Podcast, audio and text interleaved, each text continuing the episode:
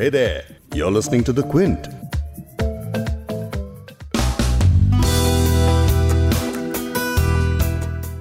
आह को चाहिए एक उम्र असर होते तक कौन जीता है तेरी जुल्फ के सर होते तक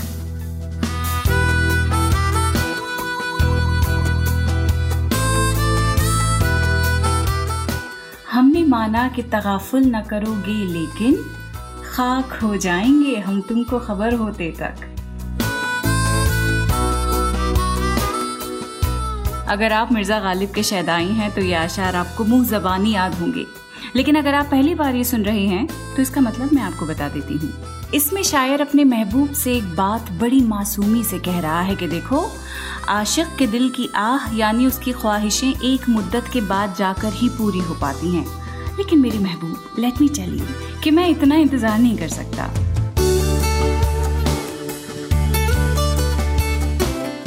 वो इसलिए क्योंकि हमने माना कि तगाफुल न करोगे, लेकिन यानी मैं मानता हूँ कि तुम वायदा खिलाफी नहीं करोगे, तुम अपने वायदे से गाफिल नहीं होगे, यानी केयरलेसनेस नहीं बरतोगे बट माई डियर खाक हो जाएँगे हम तुमको खबर होते तक।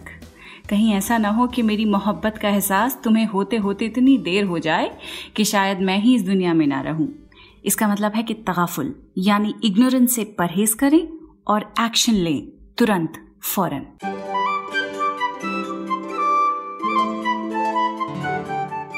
द क्विंट और क्विंट हिंदी पर आप सुन रहे हैं उर्दू नामा मैं हूँ फबीहा सैयद। गफलत, तगाफुल, गाफिल। इस सब का मतलब नेग्लिजेंस इग्नोरेंस केयरलेसनेस होता है। लेकिन ज़्यादातर शायरी में इसकी बात महबूब के इग्नोरेंस के ही बारे में शिकायत करते हुए शायर लिखते हैं। मिसाल के तौर पर, शकील बदायूनी का ये शेर। कभी यक बयक तवज्जो, कभी दफतन तगाफुल। कभी यक बयक तवज्जो, कभी दफतन तगाफुल। मुझे आजमा रहा है, कोई रुख बदल बदल कर। कभी यक बयक तवज्जो, यानी अचानक से कभी तो अटेंशन मिल जाती है और कभी एकदम से गफलत तारी हो जाती है, तगाफुल आ जाता है। मुझे आजमा रहा है कोई रुख बदल बदल कर। या फिर फरहत एहसास का ये शेर सुन लीजिए। उस जगह जाके वो बैठा है भरी महफिल में, अब जहाँ मेरे इशारे भी नहीं जा सकते।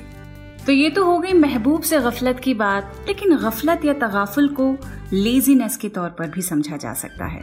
अलामा इकबाल ने तगाफुल, यानी गफलत के बारे में ज़्यादातर काहिली के तौर पर ही लिखा है। इकबाल के आशार पढ़ने से पहले उनकी शायरी से जुड़ी कुछ बुनियादी चीज़ें आपको बता देती हूँ। इकबाल की ज़्यादातर शायरी इंसान के हौसले, उसके बुलंद इरादे, इल्म हासिल करने की अहमियत, इस तरह के थीम्स पर फोकस करती है। जैसे कि जवाब शिकवा की एक लाइन आप सुनिए इसमें इकबाल लिखते हैं कि, अक्ल है तेरी सिपर, इश्क है शमशीर तेरी। यानी अक्ल सूझबूझ तेरी ढाल है और मोहब्बत और लगन तेरी तलवार है। इससे बड़े से बड़े मरहले इंसान चाहे तो तय कर सकता है। तो अगर आप गफलत को इकबाल के इन आशार से समझेंगे तो अपनी सारी सेल्फ हेल्प किताबें एक तरफ़ कर देंगे। इकबाल लिखते हैं, सख्तियाँ करता हूँ दिल पर, गैर से गाफिल हूँ मैं। सख्तियाँ करता हूँ दिल पर, गैर से गाफिल हूँ मैं।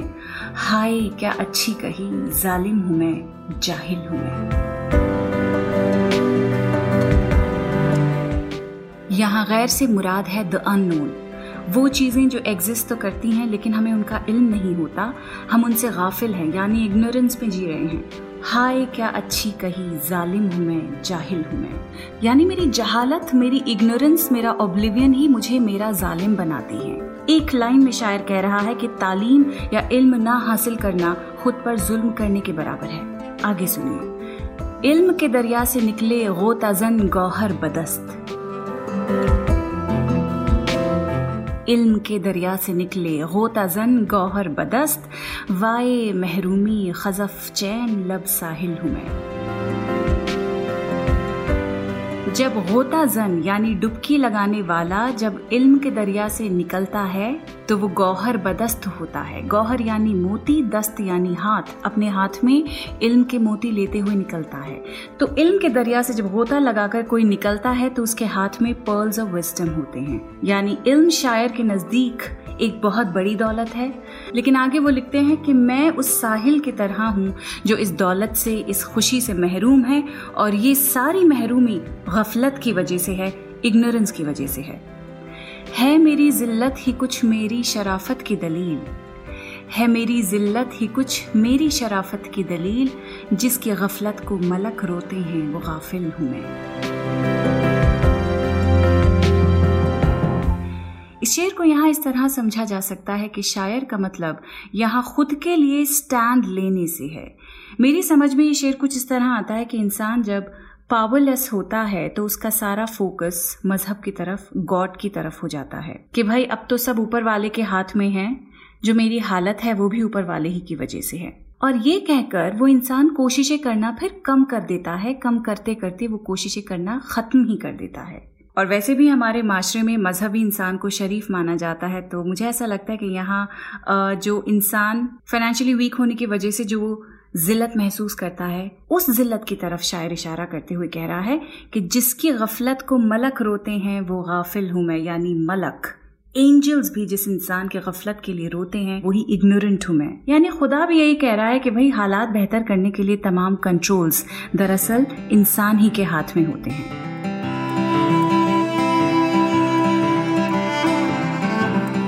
अब अल्लामा इकबाल के बाद मैं बात करना चाहूँगी फैज अहमद फैज की।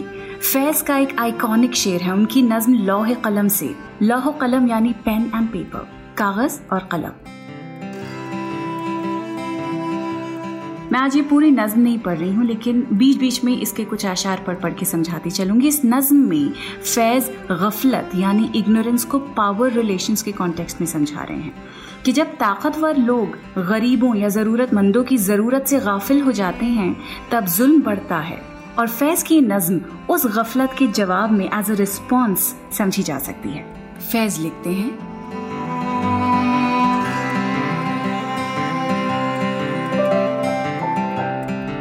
परवरिश लौह कलम करते रहेंगे। जो दिल पे गुजरती है रकम करते रहेंगे। इस शेर में परवरिश नर्चर के तौर पे पढ़ेंगे तो आप समझेंगे कि शायर अपने पेन और पेपर की परवरिश के बारे में बात कर रहा है। लेकिन यहाँ दरअसल वो कह रहा है कि हम लिखते ही रहेंगे। और क्या लिखेंगे? उसकी सफ़ाई अगले ही मिसरे में शायर दे रहा है कि जो दिल पे गुजरती है, रकम करते रहेंगे। रकम का मतलब रुपए पैसे वाली रकम से नहीं है, बल्कि रकम का मतलब है यहाँ पे किसी चीज़ का अकाउंट बनाना, किसी चीज़ को डॉक्यूमेंट करना। हम परवरिश लौह कलम करते रहेंगे, जो दिल पे गुजरती है रकम करते रहेंगे। यानी हर वो चीज़ जो हमारे दिल पर वार करेगी, उसके बारे में हम लिखते ही रहेंगे। आगे सुनिए। हाँ तलखी अयाम अभी और बढ़ेगी। हाँ अहले सितम, मशक सितम करते रहेंगे। तलखी का मतलब तो आप जानते ही होंगे इट मीन्स कड़वाहट बिटरनेस और अयाम का मतलब होता है ड्यूरेशन वक्त डेज़ के सेंस में इसे इस्तेमाल करते हैं। तो शायर कहता है कि तलखी अयाम अभी और बढ़ेगी, यानी अभी तो ये स्ट्रेसफुल सिचुएशन ये अनसेटलिंग वक्त की तंगी और बढ़ने वाली है। हाँ तलखी अयाम अभी और बढ़ेगी। हाँ अहले सितम, मशक सितम करते रहेंगे। अहले सितम सितम करने वाले लोग। मश्क, यानी प्रैक्टिस तो मुश्किल वक्त अभी और इसलिए बढ़ेगा क्योंकि सितम करने वाले लोग अभी और सितम करते रहेंगे। आगे लिखते हैं। मंजूर ये तलखी, ये सितम हमको गवारा। मंजूर ये तलखी, ये सितम हमको गवारा। दम है तो मुदावाए अलम करते रहेंगे। अलम यानी रंज, ग्रीफ, कि हमें ये जुल्म की जो तलखी हमारी जिंदगियों में घुल गई है, वो गवारा है। हम इस टिरनी को बर्दाश्त कर रहे हैं, लेकिन जुल्म सहते रहने का मतलब ये नहीं होता कि हम कमज़ोर हैं। तो इस पर भी शायर ने अगले ही मिसरे में सफ़ाई दे दी है कि भाई, दम है तो मुदावाए अलम करते रहेंगे। यानी जब तक हम में जान है, दम है, तब तक हम मदावाए अलम, यानी अपने रंज का इलाज भी करते रहेंगे। आखिरी शेर इस नज्म का सुनिए, जिसमें जो हुक्मरान है या पावरफुल पोजीशंस पर जो लोग खामोश बैठे हैं, अब फैज उनके बारे में बात कर रही हैं। एक तर्ज तगाफुल है सो वो उनको मुबारक। एक तर्ज तगाफुल है सो वो उनको मुबारक। एक अर्ज़ तमन्ना है सो हम करते रहेंगे। तर्ज का मतलब होता है स्टाइल, अंदाज। रिदम भी एक बहुत स्पेसिफिक मतलब है तर्ज का। तो शायर कहता है कि एक तर्ज तगाफुल है, सो वो उनको मुबारक। Which means let them live in their oblivion negligence ignorance whatever you want to call it लेकिन एक अर्ज़ तमन्ना है, सो हम करते रहेंगे। यानी हम तो अपनी ख्वाहिश बयान लिख लिख कर करते ही रहेंगे, जो दिल पे गुजरती है, रकम करते रहेंगे।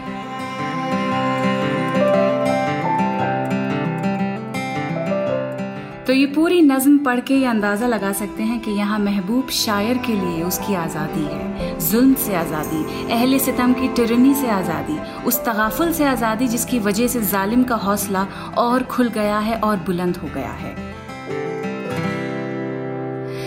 अब ये पॉडकास्ट मैं एक बहुत ही पर्सनल नोट पर ख़त्म करना चाहती हूँ। मैंने उर्दू में कोई फॉर्मल ट्रेनिंग नहीं ली है इसलिए उर्दू नामा मेरे लिए बहुत ही आ, अहम वक्त होता है जब मैं इस पॉडकास्ट के लिए लिखने बैठती हूँ तो मेरे लिए वो किसी क्लासरूम ट्रेनिंग से कम नहीं होता है।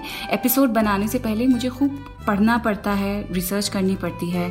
कुछ लोगों को फ़ोन कॉल्स भी लगाने पड़ते हैं जो उर्दू के माहिर हैं, जैसे कि इस पॉडकास्ट के लिए ख़ास मैंने नुमान शौक साहब से एक दो चीज़ें समझी हैं। तो पढ़ते पढ़ते कई बार ऐसी कैफियत हो जाती है कि जो बहुत ही ओवरवेलमिंग होती है।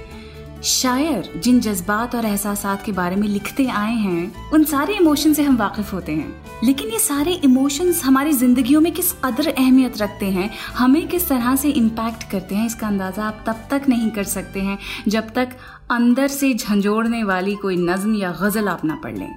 और फिर पढ़ने के बाद लगता है कि कितनी सारी चीज़ें हैं जिनसे हम अभी गाफिल बैठे हैं। इन गफलत के अंधेरों ने हमें किस कदर जकड़ा हुआ है कि ऐसा मालूम पड़ता है कि हमको तो सब पता है, हम तो सब जानते हैं, पर ऐसा बिल्कुल नहीं है।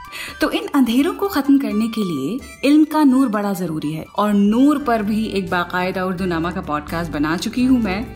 द क्विंट और क्विंट हिंदी की वेबसाइट्स के अलावा एप्पल और गूगल पॉडकास्ट जियो सावन और स्पॉटिफाई जैसे प्लेटफॉर्म्स पर उर्दू नामा आप टाइप करेंगे तो हमारे सारे एपिसोड आपके सामने आ जाएँगे।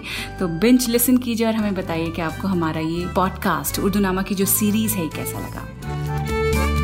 मैं हूँ फबीहा सैयद और दो हफ़्ते के बाद फिर से आपसे ज़रूर मिलूँगी।